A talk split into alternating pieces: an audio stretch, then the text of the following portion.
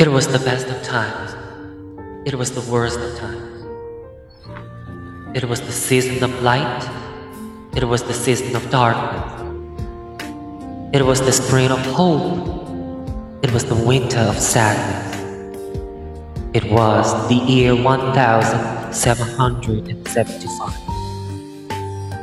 In France, there was a king and a queen. And in England, there was a king and a queen. That nothing would ever change. But in France, things were bad and getting worse. The people were poor, hungry, and unhappy. The king made paper money and spent it, and the people had nothing to eat. Behind closed doors in the homes of the people, voices spoke in whispers against the king and his noblemen. They were only whispers, but they were the angry whispers of desperate people.